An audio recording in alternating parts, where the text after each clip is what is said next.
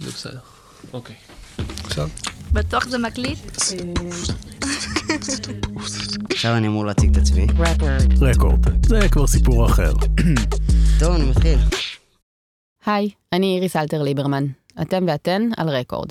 סיפורים ישראלים, לעיתים מורכבים, ישירות מאנשים שחוו אותם. חשוב שתדעו, בסיפור הבא יש התייחסות לשימוש בסמים.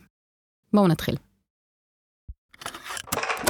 וואלה, הפודקאסט, אה, העניין עצמו זה אחלה. כשאתה מוצא פודקאסט שבאמת בן אדם מעניין מדבר, זה אחלה. ויש הרבה שאנשים לא מעניינים, אז יכול להיות שסוף סוף אני... כל הזמן אני יושב ואני אומר, בואנה, מתי מישהו גבר גבר יעשה? אני אומר, בואנה, אני גבר גבר, אני אקום, אני אעשה.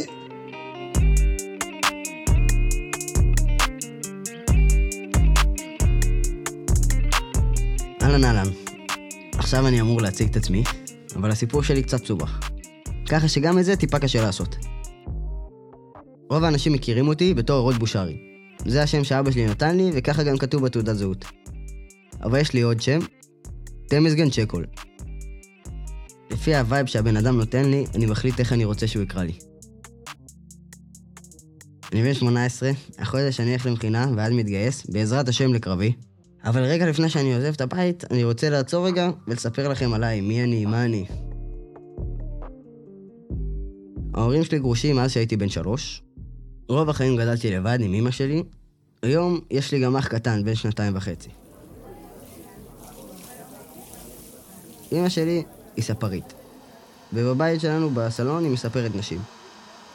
אני גדלתי עם הריח של המספרות, ועד היום, כשאני נכנס למספרה זה פשוט מפחיד אותי.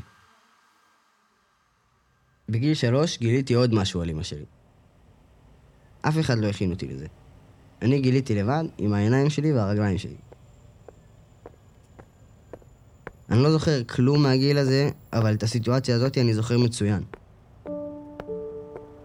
הלכנו ברחוב, אני ואימא, מאחורי הבית שלנו. היא החזיקה את העגלה שלי, ואני הלכתי לידה. התקשרו אליה בטלפון, היא עצרה, ענתה לטלפון, ונפלה. אני זוכר שבכיתי. ואז שמתי את הראש על הבטן של אמא שלי. אני זוכר מעגל גדול של אנשים מסביבי, עומדים ומסתכלים עליי. הרמתי את הראש, אמרתי פשוט, וואו, מה קורה פה, מה זה? מי אלה? מה, מה הולך? ואני זוכר שאף אחד מהם לא פנה אליי, רק דיברו בין עצמם. רק אחרי שחלקם כבר התפזרו, ניגש אליי בן אדם, דוס פינגווין כזה. הוא שאל אותי, זאת אמא שלך? ואמרתי לו, כן.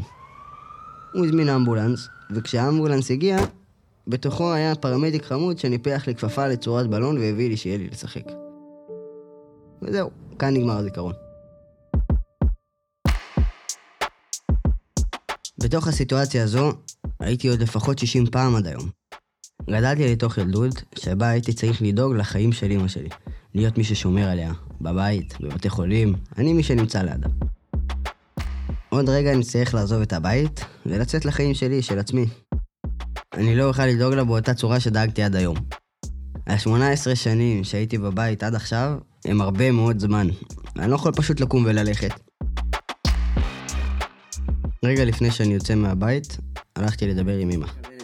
הייתי, אני חיה את זה מגיל קטן. אז אבל זה זהו, בגיל. קטן, איך קיבלת ש- שגילית שוואלה, אוקיי, אני, דבי, יש לי פלט. אמרתי לעזאזל, למה זה מגיע לי? נורא התעצבנתי ואפילו ניסיתי להגיד, אני בריאה, הייתי משקרת לאנשים, כאילו לא הייתי מספרת שאני יכולה בעצם.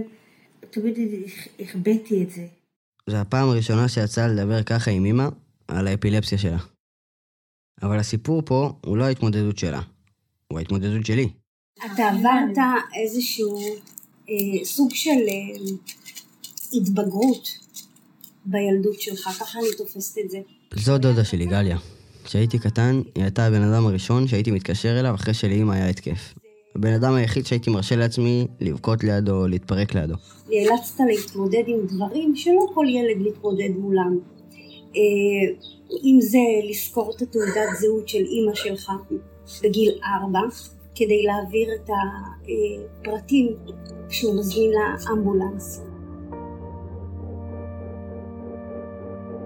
פשוט היה עליי עוד בן אדם. עוד בן אדם שאני צריך לדאוג לו. ממש מגיל קטן, אני הייתי אחראי בבית, אחראי על עצמי, אחראי על אמא, אחראי על הסביבה. እሱን የሎሄም ያሳደገው የሎሄምን የቀጣው እንጂ እንደ ሌላ ቢሆን ዱርዬ זאת סבתא שלי ናኑ። እንደ ሌላ ቢሆን ጠጭ ይሆናል፣ ይወጣል ይወጣል ዘ- ይሆን ነበር። היא ግን אומרת אלוהים. שאלוהים זה שגידל אותך כן, וחינך אותך. כן. כאילו אלוהים הציל אותך. אלוהים, ועזר כן.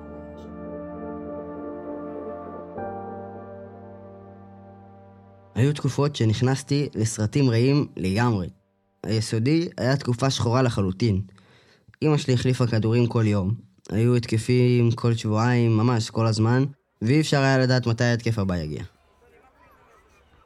זה היה ממש מלחמה, לא לפספס שום התקף. לא הייתי מגיע בזמן לבית ספר, לא מכין שיעורים, ממש לא מתפקד בתור תלמיד.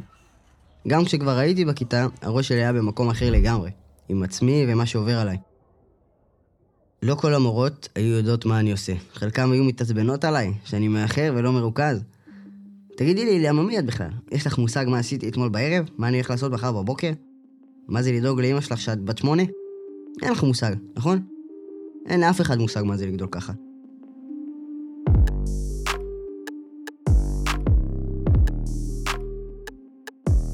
לכל חולה אפילפסיה יש את האזהרה שלו שנייה לפני התקף. יש כאלה שנתקעים במקום, יש כאלה שמגלגלים עיניים, ויש כאלה שיש להם עוויתות מוזרות בפנים. יש כל מיני. אמא שלי יחידה במינה.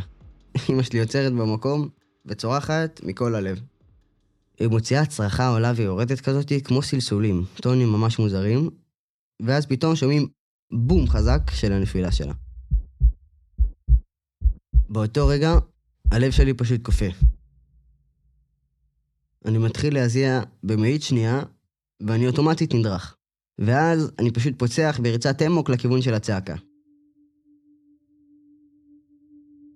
אני תופס אותה, סופר את השניות של הפרכוס, כי זה מאוד חשוב לאמבולנס, פותח את הפה שלה, מחזיק שהיא לא תבלע את הלשון, מגלגל אותה לצד, וזה תמיד פשוט קשה בצורה לא נורמלית. אני נותן לגוף שלה להירגע לאט לאט, תוך כדי אני מתקשר לאמבולנס, צועק, כתובת, אמא, אפילפסיה, תגיעו מהר, פשוט לוחץ עליהם שיגיעו הכי מהר שהם יכולים.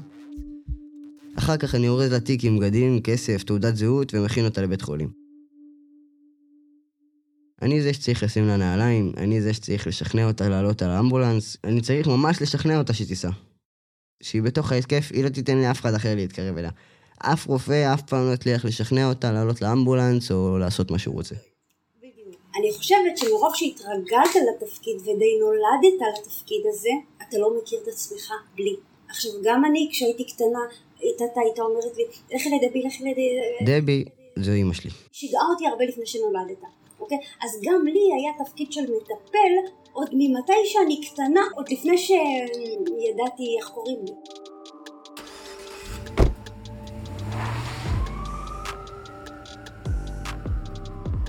אחרי שהאמבולנס יוצא, אני נשאר לבד. ילד ביסודי, שראה עכשיו את אמא שלו מתמוטטת, נשאר בבית בלי אף אחד. הייתי יושב, פשוט נותן לדברים לשקוע. הייתי אפילו מעשן סיגריות שאמא הייתה משאירה. ככה למדתי לגלגל, והתחלתי לעשן.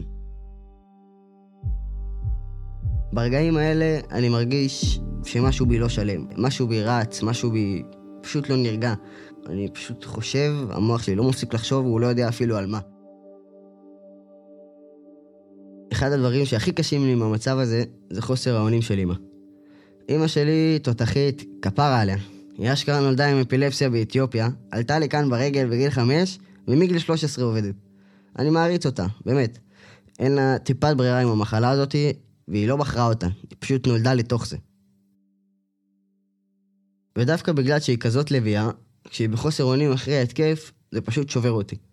אני צריך לעזור לה לעשות דברים ממש פשוטים, כמו לרדת במדרגות, לשים נעליים, זה פשוט הזוי שאני צריך לטפל באימא שלי. ברגעים כאלה אני מתאפק רק לסיים את מה שאני עושה, פשוט לרוץ לבכות.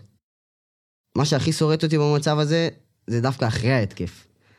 כי גם אחרי שאימא שלי על הרגליים ומדברת, לוקח זמן עד שהיא לגמרי חוזרת לעצמה. אחרי התקף חזק, יכולים לעבור אפילו כמה ימים שהיא תהיה בראש אחר, ראש יותר של ילדה בת 13-12. מבולבלת, לא מוצאת את עצמה, לא זוכרת דברים, לא יודעת איך להתנהג עד הסוף, מדברת לאט, כאילו היא בהוואי. התקף. לא זוכרת כלום. מה זה לא זוכר? כאילו, אני לא מדבר שנייה אחרת, כן. יום, יומיים, שלוש. כן, כן, אני יודעת למה אני מתכוון. עד שאני מתאזנת לוקח כן, זמן, כן. אז, מעבר ליומיים שלוש האלה, יש, יש יומיים שלוש שהרגישה, שאת רואים עלייך, את לא מאוזנת, ויש את היומיים שלוש האלה שאת אחרי התקף, שמצד אחד את ממש נראית מאוזנת, אבל אז יש את הנושא, יש נושא אחד בראש שלך, שבדרך כלל את יודעת אותו לגמרי, ואת לא זוכרת אותו. כן, אה, שזה פוגע לי בזיכרון. אני מכירה דבר כזה, כאילו, כן, שאת הם- הכל סבבה, חלק- הכל כל הכל. סבבה, זה חלק מהמחלה. אחד הרגעים שהכי ערערו אותי היו במצב כזה. פעם שהיא כבר חזרה הביתה, אחרי התקף מאוד קשוח, והיא עוד לא הייתה לגמרי עצמה. היא הייתה במטבח, רצתה להכין משהו לאכול, קציצות, אורז וכאלה. עכשיו, האוכל של אמא שלי זה באמת ללקק את האצבעות, אמיתי לגמרי. אפילו חברים שלי מתים על האוכל שלה. יש לי חבר אחד רוסי, עכשיו, מה הקשר בין אוכל רוסי לאוכל שאני אוכל בבית? דברים שונים לגמרי. הוא אוכל את האוכל של אמא שלי, נפתחות לו כל הצ'קרות. זה משוגע לגמרי. בקיצור, אז באותו יום, היא שמה קצת בשר בקערה, לקחה פירורי לחם ושפכה שקית שלמה פנימה. אני הסתכלתי עליה מהצד כזה, כי כשאמא שלי מבשלת אני תמיד אוהב לעמוד מהצד ולהסתכל. הפעם הבנתי שזה גם חשוב שאני אראה רגע מה היא עושה. ראיתי שהיא מסתכלת מבולבלת על הקערה, ואז היא עצרה. הסתכלה עליי, מין מבט מוזר כזה של... אני לא זוכרת איך עושים את זה. אמרתי לה, לא נורא, לא נורא. הלכתי לחדר שלי, נעלתי את הדלת, פשוט התפרקתי. אני לא זוכרת את הסיטואציה. לא חושב שאת ראית את זה טראומטי כמו שזה היה טראום. זה אחד הדברים שאני הכי לא אשכח אותם. שאת מסתכלת עליי. ואומרת לי, וואלה, לא זוכרת. אני חושב, אני אומר, וואלה, מה אני עושה? אני רעב, מה אני עושה? היא לא זוכרת. זה- אני לא אצלך. זה וואלה, לא יודע. זה חונק אותי. זה הרגעים שהכי יכולים להטריף אותי, זה שאני רואה אותך במצב חסר אונים, אין, אני נחנק. אבל אה, אני פשוט נחנק, אין לי... אין לי... שאני לא שם. את לא שם.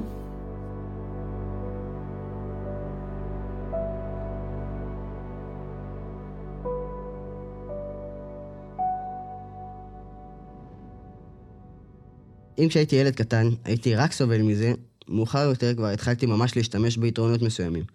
היו שטויות שהייתי עושה. למשל, אם היא מקבלת התקף ויוצאת מהבית, התיק שלה נשאר בבית.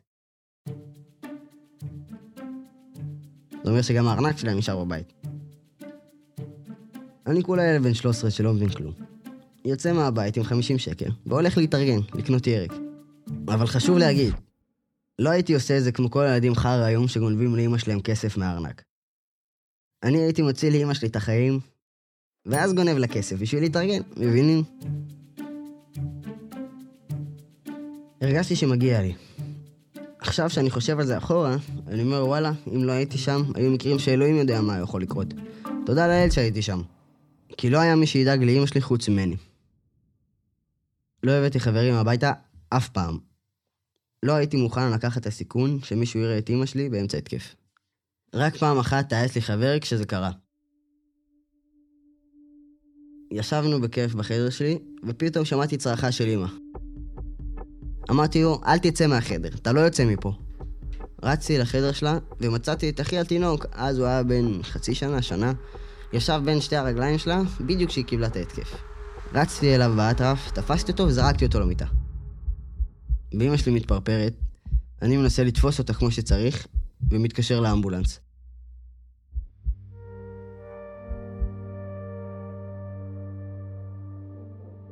אחרי שהאמבולנס לקח את אמא שלי לבית חולים, נשברתי מול חבר שלי. זה היה בלתי אפשרי. לא יכולתי להחזיק את עצמי. אני לא רוצה שאף אחד יראה אותה במצב כזה אי פעם.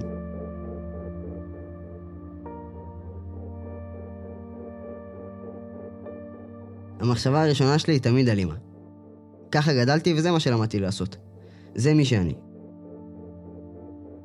אני זוכר את המחשבות שהיו לי פעם לגבי העתיד, איך אני אגדל ויהיה לי כסף ואני אתפנק. גם אז, כשדמיינתי את הדברים האלה, אמרתי לעצמי שאני אף פעם, אבל אף פעם לא אשכח את מה שעברתי.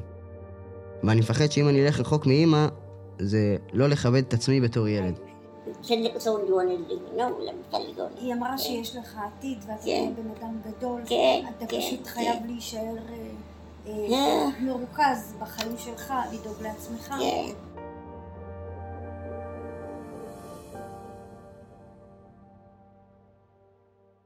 כשהייתי קטן, הייתי במלחמה.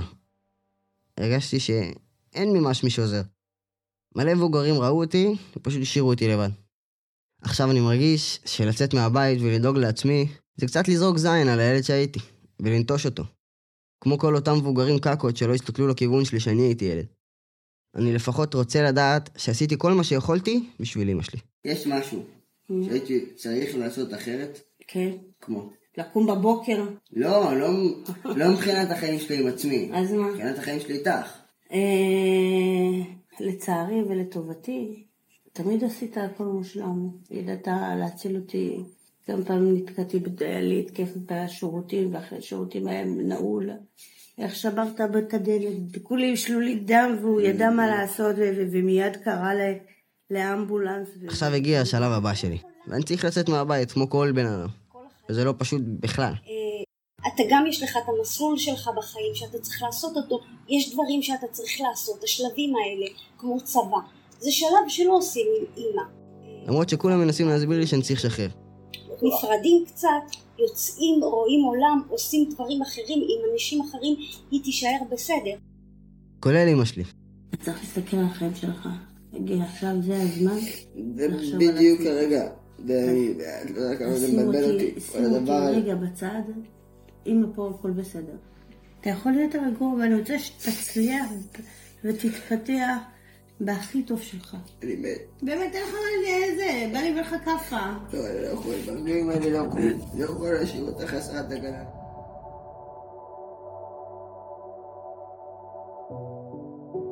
כל הזמן אמא אומרת לי, הבאתי אותך לפה בשביל שתחיה את החיים שלך, לא בשביל שתחיה את החיים שלי. ואני מבין מה היא אומרת, אבל לא רואה את זה בדיוק ככה. באתי לפה בשביל לחיות את החיים שלי, נכון. ואחד התפקידים הכי חשובים בחיים שלי זה להיות השומר שלה.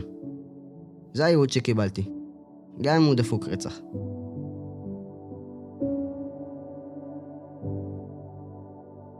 אחרי 18 שנה, אני יוצא למקום חדש. וזה קשה רצח, זה מפחיד. אני מפחד שיהיה לה התקף כשהיא לבד, או יותר גרוע, כשהיא עם אחי הקטן. הוא עכשיו בדיוק בגיל שבו אני גיליתי את הכל, פעם ראשונה. ואני לא רוצה שהיציאה שלי מהבית למקום חדש תגרום לו לעבור בדיוק את מה שאני עברתי. שהכל, כל הגלגל הזה יתחיל מחדש על בן אדם אחר. אין סיכוי שאני אתן לדבר כזה לקרות כל עוד אני עומד על שתי הרגליים. זה משגע אותי, למרות שהיא אומרת שיהיה בסדר. ועכשיו אני לא מפספסת שום כדור. ברוך השם, אני בריאה. אני בריאה, ואני שומרת על עצמי. שלא הרבה חוזרות. זמן- הרבה זמן לא היה לי התקף, נכון? תשמעי, זה בדם שלך, תרצי או לא תרצי. כן, זה בדם שלי. אני לא יכולה לתזמן את זה לפעמים. אבל מקסימום שאת יכולה לעשות זה לתת 100% תשומת לב. אתה יודע שאני שם. התמודדתי עם דברים שאנשים אחרים לא היו חולמים עליהם בכלל. אני יכול להסתכל אחורה ולהגיד שכמעט אף אחד שאני מכיר בעולם הזה לא היה יכול לעשות את מה שאני עשיתי כמוני, לטוב ולרע. אז וואלה, אני גבר אחושרמוטה. שהייתי ילד קטן, זה היה קשוח. כן. שרד אותי, שהיית בן שנתיים וחצי. שרד אותי, שרד אותי. שנפלתי ברחוב.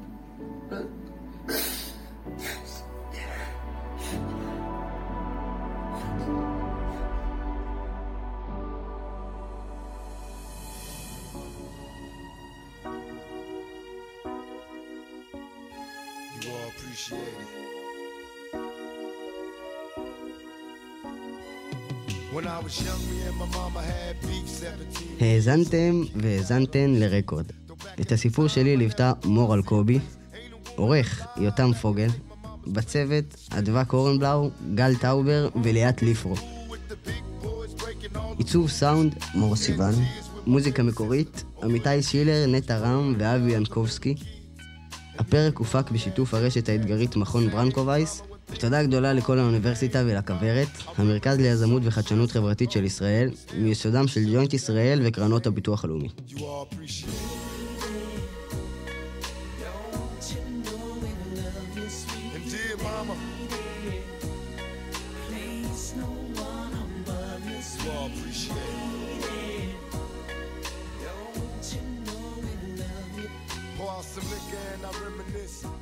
Drama I can always depend on my mama. And when it seems that I'm hopeless, you say the words that can get me back in focus. אז זהו, זה עבר יותר מהר ממה שחשבתי. רקורד, זה כבר סיפור אחר. מההתחלה הכל. היי, זאת שוב איריס. תודה שהאזנתם והאזנתן. לסיפורים נוספים, חפשו רקורד בעברית בכל יישומוני ההסכתים. רוצים לשמוע עוד על עמותת רקורד? היכנסו לאתר שלנו, רקורד co.il, או חפשו אותנו בסושיאל רקורד בעברית. נשתמע.